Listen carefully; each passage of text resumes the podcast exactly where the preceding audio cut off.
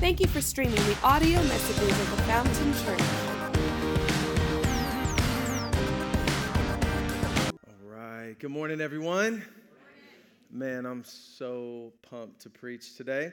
Uh, as we embark on a new series entitled Don't Miss Your Moment, look at your neighbor and say, Don't miss your moment. Look at your other neighbor and say, You don't miss your moment. And open your Bibles, if you would, to Mark chapter 10. Mark chapter 10. And we're going to start in verse 46. Mark chapter 10, verse 46. You doing well today? Awesome.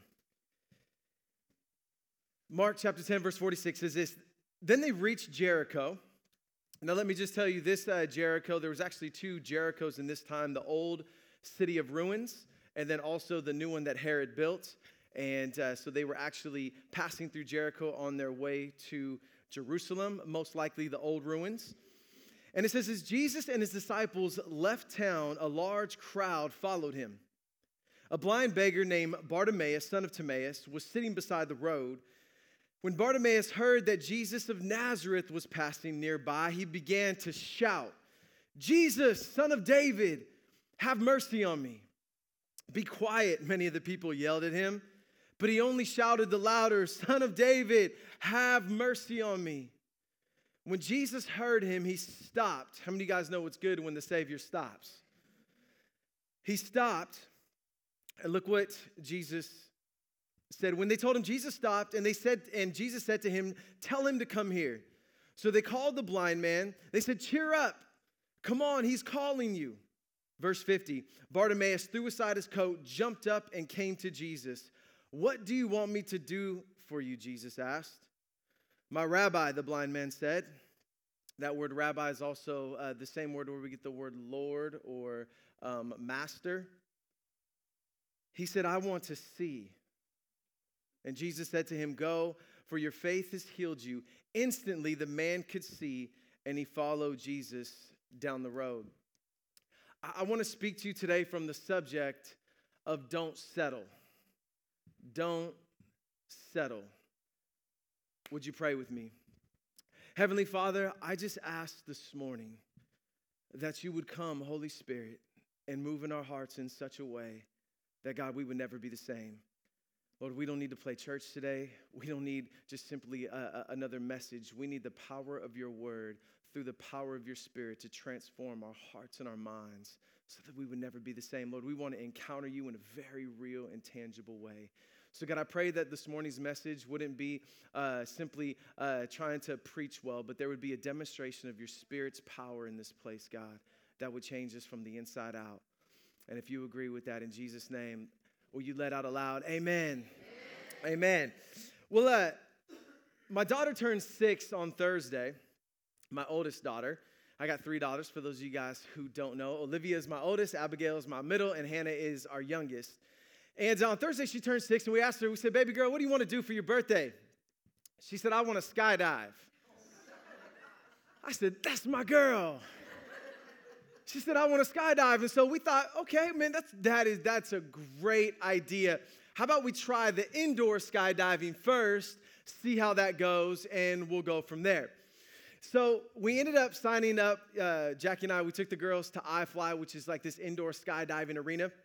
And, uh, and Olivia is so pumped. This is her dream. She always wanted to fly. And so we get to the place and she starts to get a little bit nervous. All of a sudden, you know, she went from being extremely bold to extremely nervous. And, uh, and so we get upstairs. As we step into the building, we get upstairs. All of a sudden, this loud tube um, of air flowing through this capsule uh, started to, you know, shake and rumble, and all of a sudden it was like, maybe I don't want to do this.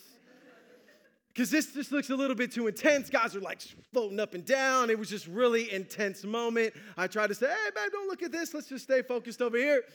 And, uh, and we found ourselves in the briefing room. Let me show you a picture of this. We found ourselves in the briefing room. That's Oli and Abby right there. Abby looks at me and she looks at me like, Dad, I'm three. I'm not doing this, right? so I said, okay, you get a pass. And uh, as we're watching this instruction video, Oli is getting nervous. Oli's on the right hand side. She's looking up. You can see her shoulders are kind of tense. And she's like, Dad, I don't want to do this. And so, like any good dad, I looked at her in the face and I grabbed her hands and I said, Baby, I paid a lot of money for this. You're gonna do it. You're gonna do it.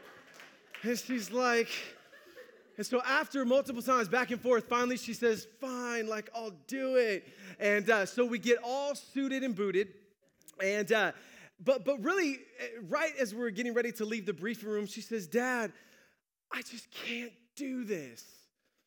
And because the guy was giving us all these hand signals, right? Like this means chin up, this means straighten out your leg. And she's like, Dad, I can't get it. I I don't understand what he's saying. I can't remember all those signs. This is what she's telling me at six. I'm like, how do you even like, how are you computing all this? I I, I don't even get it. And so I don't expect you to get it. And so we were kind of had this dialogue back and forth. And what she was saying was, I can't see this working out well. I can't see this working out. I know I always wanted to fly, but I can't see this working out well. So we leave the briefing room, and she finally says, Okay, I'm gonna do it. And what was so awesome is she did it. Let me show you a picture of her. She did it. And not only did she do it now, now I'm not saying this because I'm biased, this is my daughter. So we were done and we had a whole, a whole team. And the instructor said, Hey, whose, whose kid is that? And I was like, That's my kid, right? He was like, no, no, seriously, we have, I, th- this is not rare. She did so well. Her form, I mean, you can see it right there. Her form, everything was so good. She followed instructions so well. He was like, this doesn't happen every day. Normally they're all over the place, but she was in perfect alignment. And so they gave her a nice little certificate. Let me show you this little picture. Oh, yeah. but here's the crazy part is here she is with her certificate that she flew, but she almost missed her moment. She almost missed her moment because she couldn't see how it was going to play out. If you're taking notes, I want you to jot this down. This is the truth is that when we can't see, we're tempted to settle. When we can't see, we're tempted to settle. Now, there was a study done, uh, some research had been done uh, on a particular group of people who were 95 years of age and older. And the study, they asked them the question if you could go back and do life over again, what would you do differently?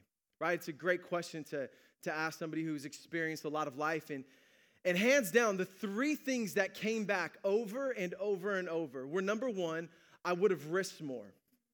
They said, I just would have taken more risks. Uh, number two, they said, I would have reflected more.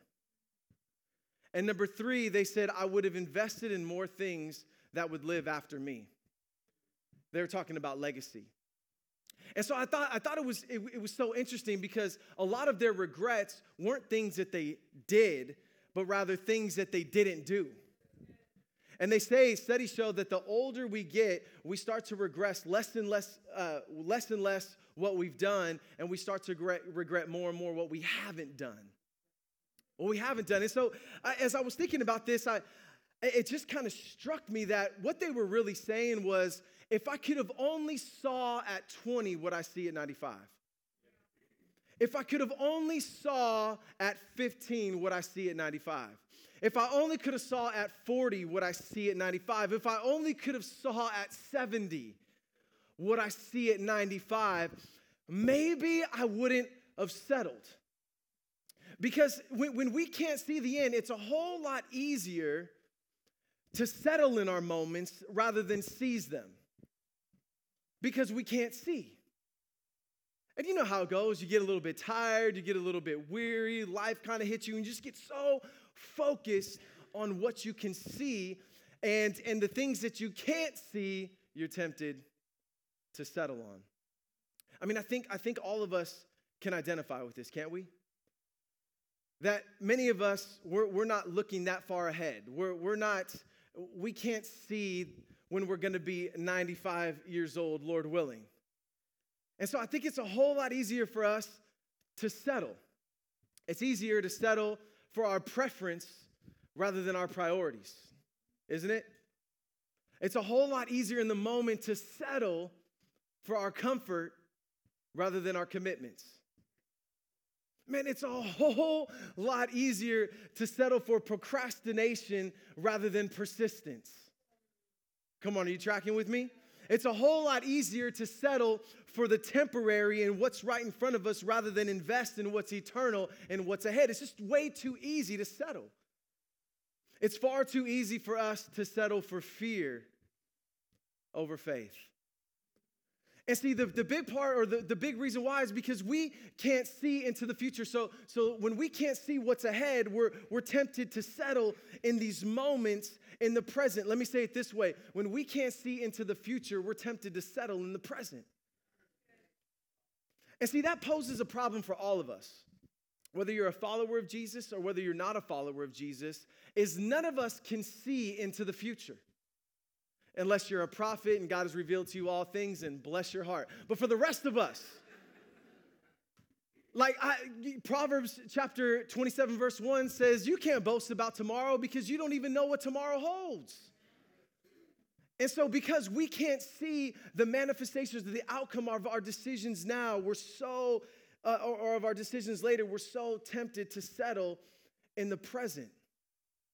And so, what do we do with that? I don't want to miss my moment. I don't want to miss my moments.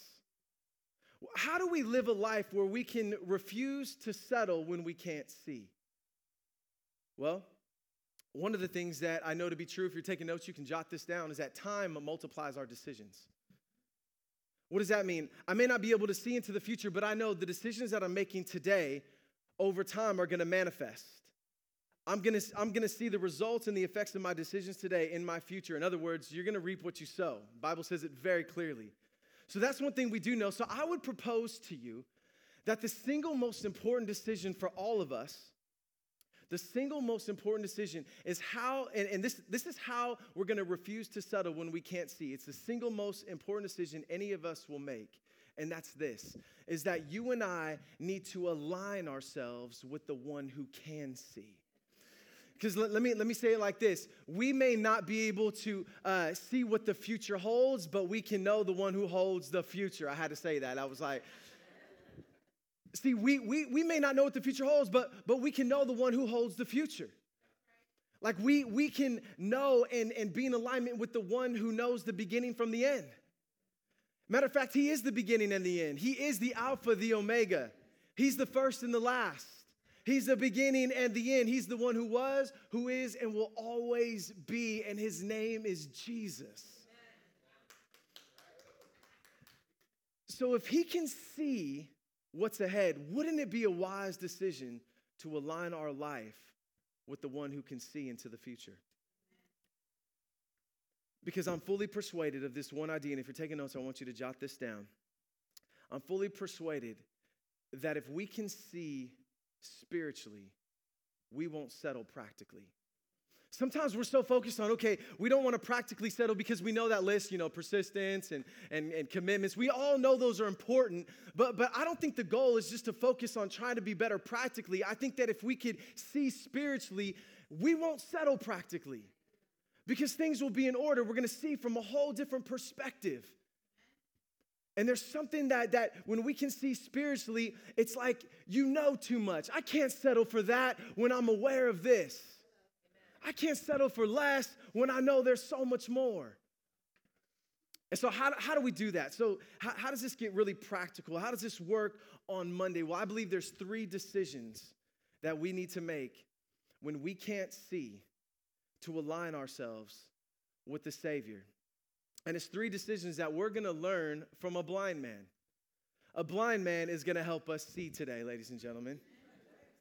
In a, in a, in a way that I, I think is gonna open up your heart and your mind to see a little bit more clearly spiritually so that you won't keep settling practically. And the first one is this if you're taking notes, I want you to jot this down. That when we can't see practically, listen desperately. When we can't see practically, listen desperately. Let me give you the, the context. Let's jump into this passage, Mark chapter 10, verse 46 and 47. It says this Then they reached Jericho, and as Jesus and his disciples left the town, a large crowd followed him, and a blind beggar named Bartimaeus, son of Timaeus, was sitting beside the road. When Bartimaeus heard that Jesus of Nazareth was nearby, he began to shout, Jesus, son of David, have mercy on me. You can just keep that passage on the screen for me just for a minute. Let me set the, the stage for you. Everybody is on their way to Jerusalem. Jesus has been doing ministry for about three years, and the cross is shortly ahead. He's on his way to Jerusalem for Passover and to be crucified. So, I mean, this is the climax. This is the last miracle that Jesus, is, that Jesus does on his way to Jerusalem before the cross. And, and I want you to really catch this because Passover time for these beggars in Jericho was like the lottery month. It was like the lottery season where all these people are headed they have to pass through jericho to get to jerusalem and you know how it is people are uh, they're, they're going to church they're feeling a little bit more generous and, and so all these beggars would have been lined up on this road hoping to capitalize on everybody's you know love for god and compassion for the poor you know when you're going to church you might feel a little bit more stirred to drop something in the plate and so they're, they're hoping that this happens and so, so as a result, Jesus has been doing ministry for three years. So a lot of word has spread about Jesus.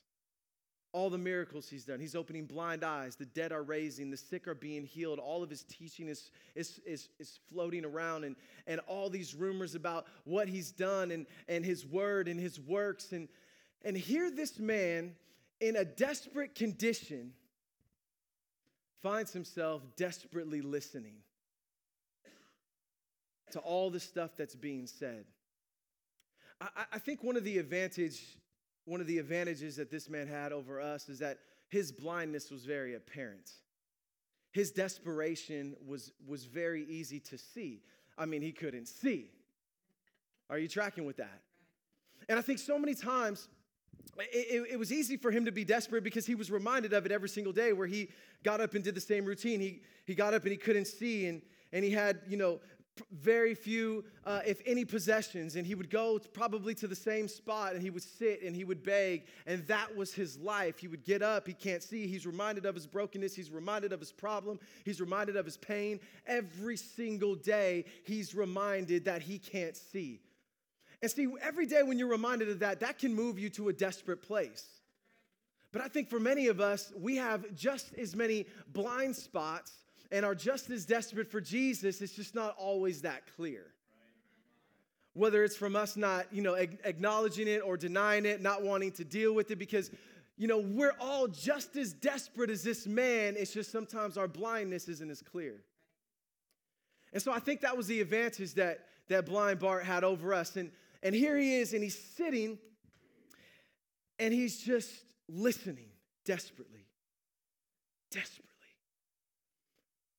But he's listening at a very deep level because he starts to make conclusions about Jesus that a lot of people didn't catch. There was a lot of people that could see practically, but they weren't seeing spiritually, and they missed their moment. And, and, and here he is listening intently, and something clicks. Let me show you a quick passage Romans chapter 10, verse 17. It says, So faith comes from hearing, that is, hearing the good news about Jesus. And so faith is stirring in his heart as he's just musing on everything that he's hearing, and something clicks like, wait a minute, the blind eyes are opening, the, the, the lame are walking, the word is being proclaimed, Isaiah is being fulfilled, he's declaring it. All of a sudden, this blind man is recognizing this is no ordinary man. This is no ordinary man from Nazareth. This, this, this is the guy. This is the one. This is the one that God had promised to come. This one is the Messiah. This is the one that was promised in the Davidic covenant when God promised David that he would send a king from his line whose kingdom would never end. Could this be? Could, it's got to be him. And so all of a sudden, faith is starting to muse and stir in this man's heart. You know what I thought was so awesome? Every single day, in the midst of his problem, he's getting up, he's reminded that he's blind, he sits and he begs every single day. And I thought, but something began to shift in this blind man's heart. Because even though every single day he was sitting in the problem, he was meditating on the promise. And so something was something was happening on the inside of him. He was meditating on, could this be this? Is this possible? And, and I'm sure that the thought crossed, I believe that it's him, but will he pass by? Seems like he'll probably never pass by. Would he even pay me attention? I'm blind. Nobody cares about the blind. We're nuisances, we're burdens, we're, we're, we're considered just not important. Would he, would he even stop? Would he, I mean, all these things are probably going through his mind, and I'm so grateful that God never leaves us in a problem without possibility of his presence. He never leaves us in a problem without the possibility of his presence. And so here this man, his heart's being stirred, and he hears a commotion. He's meditating on the promise. He's, he's hearing all of these rumors. He's, he's made some conclusions about who Jesus is in his life, and all of a sudden, he's now positioned. Unlike all these other beggars, there's a moment is about to happen, and for many, the moment is going to pass, but not for this guy. And so he hears this commotion and he asks what's going on. Hey, what's going on? They said, Jesus of Nazareth is passing by. And what's so awesome is that that's how a lot of people saw Jesus, just a man from Nazareth. Good prophet, good speaker, does some miracles. But, but this guy was like, oh no. Jesus of Nazareth is passing by. So he, he starts to shout, Jesus!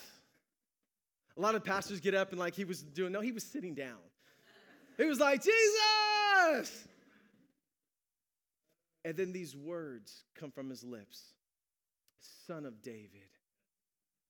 See, see what he was proclaiming that there at that moment, he said, No, no, I don't know who this crowd thinks you are, but I know who you are. I know who you are. And the crowd, you know, around him were looking like, this is a blind guy, dude. We're on our way to Passover in Jerusalem. Come on, bro. Like, keep it down. We're, let's keep, we got to keep moving. And they say, sit down. But let me just tell you, it would have been so easy for him to sit and to settle. But when you see spiritually, you can't settle practically. And, and so something, something happened in this guy that, that, that gave him such a boldness and a courage because let me tell you what he's proclaiming. Number one, he is putting his life in danger because he's proclaiming that there is a king of kings on the horizon. Hence, Caesar, I really don't care about you. There's a bigger king. That's dangerous.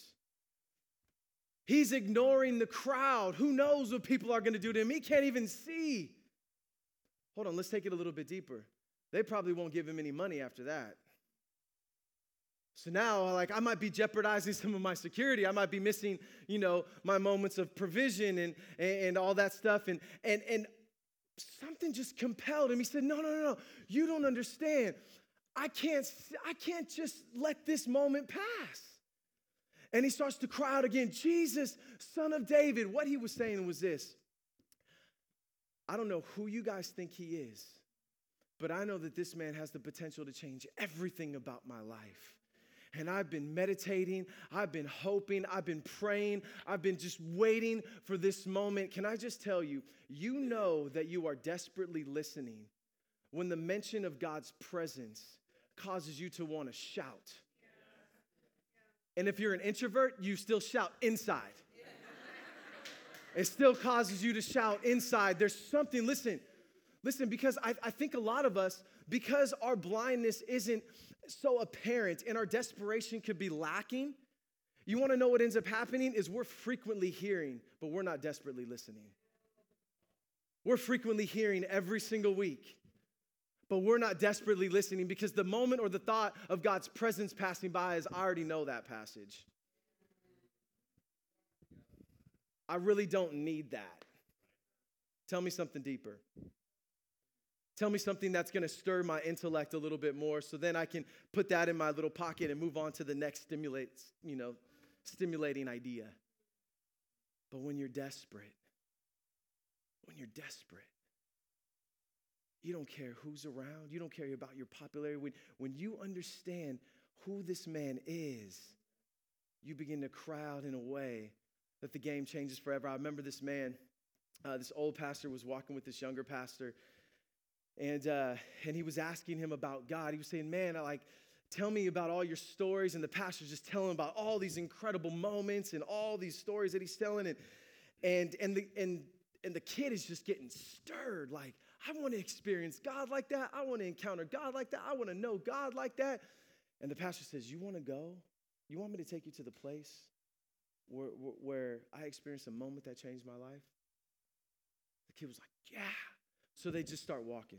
The pastor's talking about Lord, talking about God, talking about everything that he's done, talking about his goodness, talking about God's word. And he says, are the, the young guy's like, are we, are we getting close? He's like, man, just, know, we're, we're, we're almost there. And they're talking and talking, and he keeps asking, man, are, we've been walking a long time. And, and he keeps talking and talking. Finally, the young man falls to his knees. And he says, I got to have him now. And the pastor said, that's the place. That's the moment where everything changes. See, because when you can see spiritually, you're not to settle practically. A lot of practical ways this guy could have settled, but he couldn't. Number two, if you're taking notes, I want you to jot this down. Are you guys tracking with me? Well, actually, let me finish the passage. It says this in Mark chapter uh, 10, verse 49. It says, Jesus then stopped and said, Call him. Can I just tell you that the Lord has time for you? As busy as his schedule was on the way to Passover, you know, the cross, all that stuff, he still stopped for this man. He has time for you. He says, Call him. So they call to the blind man, and look what they said cheer up. I never saw this before. This, this like fired me up. You know why they had to say cheer up? Because his cry looked like something was desperately wrong. Even though he was in a better place than all these people, he was the one that was seen more clearly than the entire crowd. Crowds t- touching him. Everybody's like, hey, beggars are trying to get on. He's like, no, man, none of you guys can see. It's him. And only one guy's crying out. And so it was such a desperate cry. They had to say, bro, cheer up, man. He's calling you. You're, it's okay. And he says, on your feet, he's calling you. And if you're taking notes, I want you to jot this down. Number two, the second decision we have to make is that we have to throw off what's comfortable to grab a hold of what's sustainable. We not only have to listen desperately when we can't see practically, but we have to throw off what's comfortable to grab hold of what's sustainable. This guy had a coat. Now, many of you guys may not know a lot about the coat, so let's read the passage. Throwing his cloak aside, he jumped to his feet and came to Jesus. Now, it's really easy to pass by these scriptures as you're reading them. Oh, threw his cloak aside. All right. Moving right along. But this is huge. This story is found in Matthew. Matthew shows that there are two guys. Luke and Mark show that there are one guy, probably because Bart was the more vocal one. But only Mark mentions the cloak, the coat. And it was this, this is really significant because in this time, uh, the government would issue a coat if you were had a severe disability so you could beg. It was almost his license of legitimacy. It was where people would walk past and like, oh, of course you're blind. You got one of the coats. And, and so the coat was to keep them warm at night, and the coat is what they would lay in front of them for everybody to drop coins or, you know, alms or, or whatever, food or whatever the case was. And so, so for, the, for the blind man, this coat, this coat was everything. This coat was his survival. This, this coat was his system. This coat was a part of the rhythm of his life. It was part of his provision, part of his security. Man, this was Linus's coat. And everybody under 10 was like, maybe 20 now, right? Who's Linus? And all of a sudden, all of a sudden, this coat he throws aside. Now, can I just tell you that that following Jesus can be an adjustment? Uh, recently, as you guys have probably noticed, um, I got glasses. Now, I hadn't been to the eye doctor since I was about seven years old. And as a result of that, uh, the, the, the doctor said that I had a small stigmatism in my left eye. That was it. You're fine. No worries.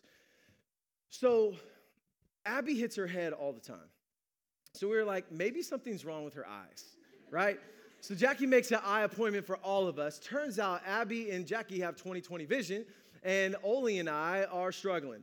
And so the, the doctor looks and says, dude, you have like a major stigmatism in your left, you have one in your right, and you're farsighted.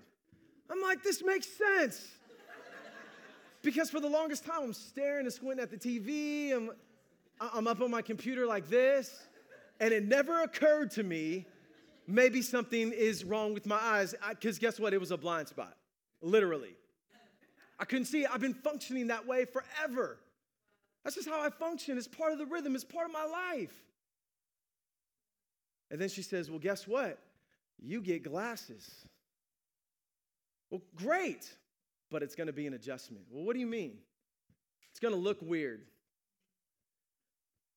I thought they're supposed to help my eyes. Well, they are, but it's an experiment. We got to figure out what's going to work and what's not going to work. So, anyways, long story short, I put on the glasses, and I think Olivia said it best Hey, Dad, how come it feels like we're walking down a hill? right? And I'm looking at Olivia like, why do I feel nauseous? and she's functioning way better than me, and her, they're a little bit thicker. And I'm like, what is going on? And the lady said, just keep them on. Just keep them on. It's an adjustment. No, no, no, no kidding. On the third day, when I woke up, how many of you guys are thankful for the third day?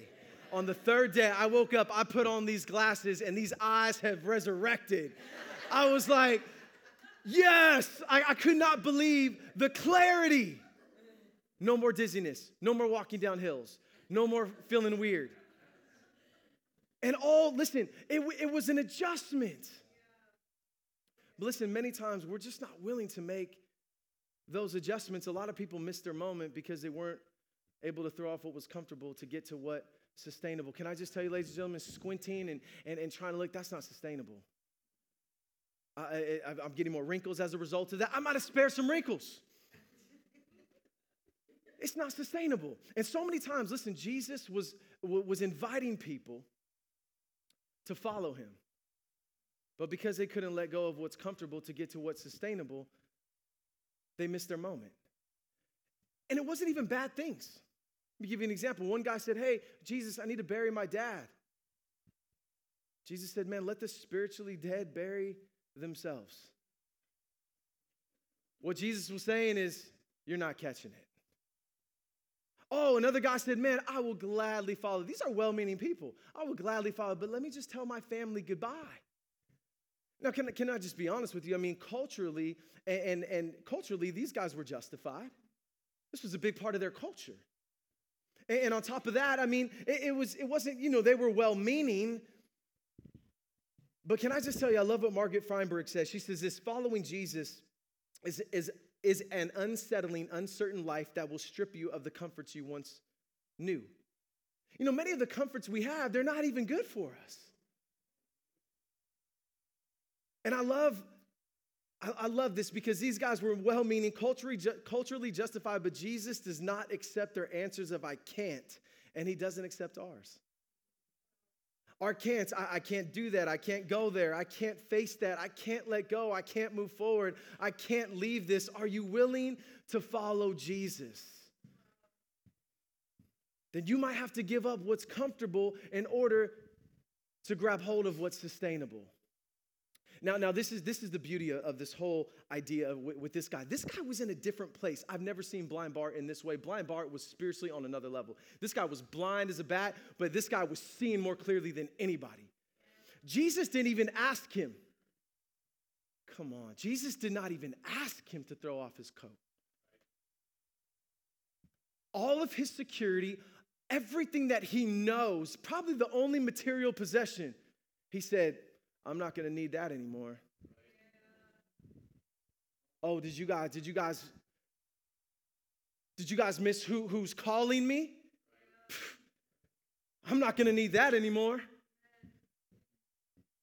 And he, and he leaves just a declaration of his faith that says, I know who is calling me, and I'm no longer gonna need what's comfortable because I'm grabbing a hold of what's sustainable. That is awesome. That is awesome. Last point is this we not only have to listen desperately when we can't see practically, we not only have to let go sometimes of what's comfortable in order to get to what's sustainable. But lastly, is this throwing his cloak aside, he jumped to his feet and he came to Jesus.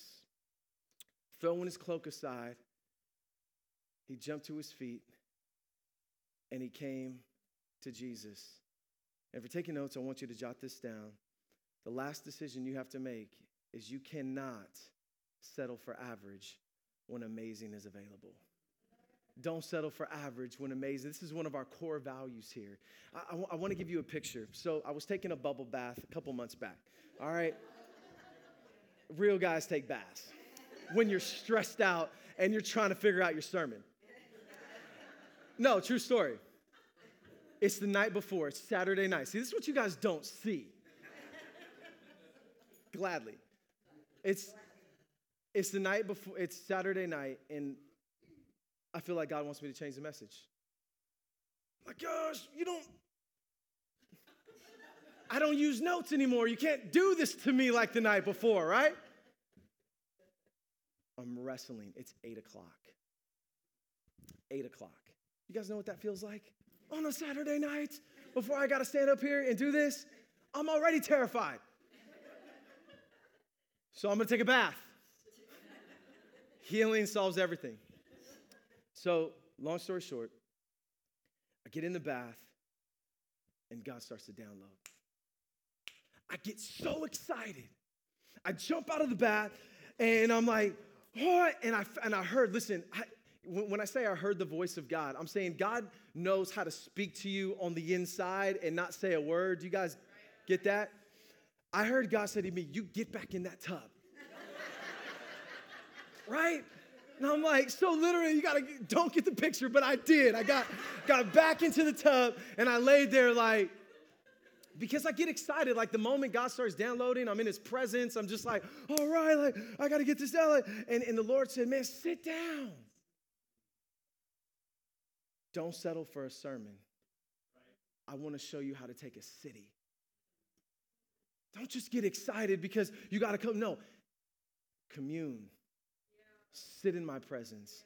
Bask, and I'll show you something far greater than getting your sermon prep for Sunday. I'm going to show you how to take a city. Don't settle for average when amazing is available. Ladies and gentlemen, hear me out here. And Camp, you can come up for me now. Um, Jesus, when he died on the cross, it says that the earth shook. And there was a veil, a big curtain in the temple, it tore in two. You guys got to hear me. Just lean in. I know we're almost done and you're getting antsy, but just listen. The veil tore in two. Now, this was a very special curtain. This was the curtain that really gave you access to the most holy place of the temple, the Holy of Holies. This is a place where only the high priest had access to. And they listen, it was it was such a holy spot. Like when you get in the presence of God, like you don't mess with the presence of God because even if you think you're awesome, you're not. And you get in the presence of a holy God you're reminded very quickly of your blind spots. And they would tie bells around the priest's ankle. And you know why they would do that? So that they would hear the bells and know that the priest is still alive. And if he died, they would pull him out. The most holy place.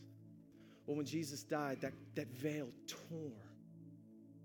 And as a result of the blood of Christ, it's no longer, he is our high priest. We no longer need a high priest to go to God on behalf of us. The veil tore. So listen, not can we just enter it like, like, all right, I'm gonna enter, but we can enter boldly.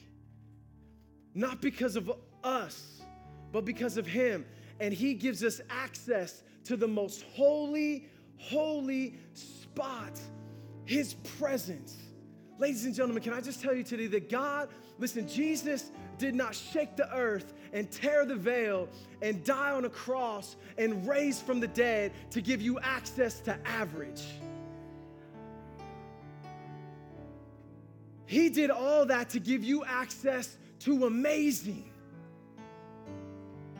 And so this guy comes up to Jesus, and I'm closing. He says, What do you want me to do for you? What do you want me to do for you? Jesus asked him, and the blind man said, Rabbi, I want to see. Listen, ladies, he could have easily said, I want a lot of money.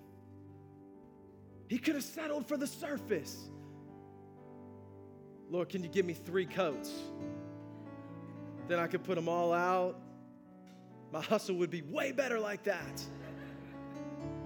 But no, he said he asked for the deepest need of his life. Why? Because he knows who he is.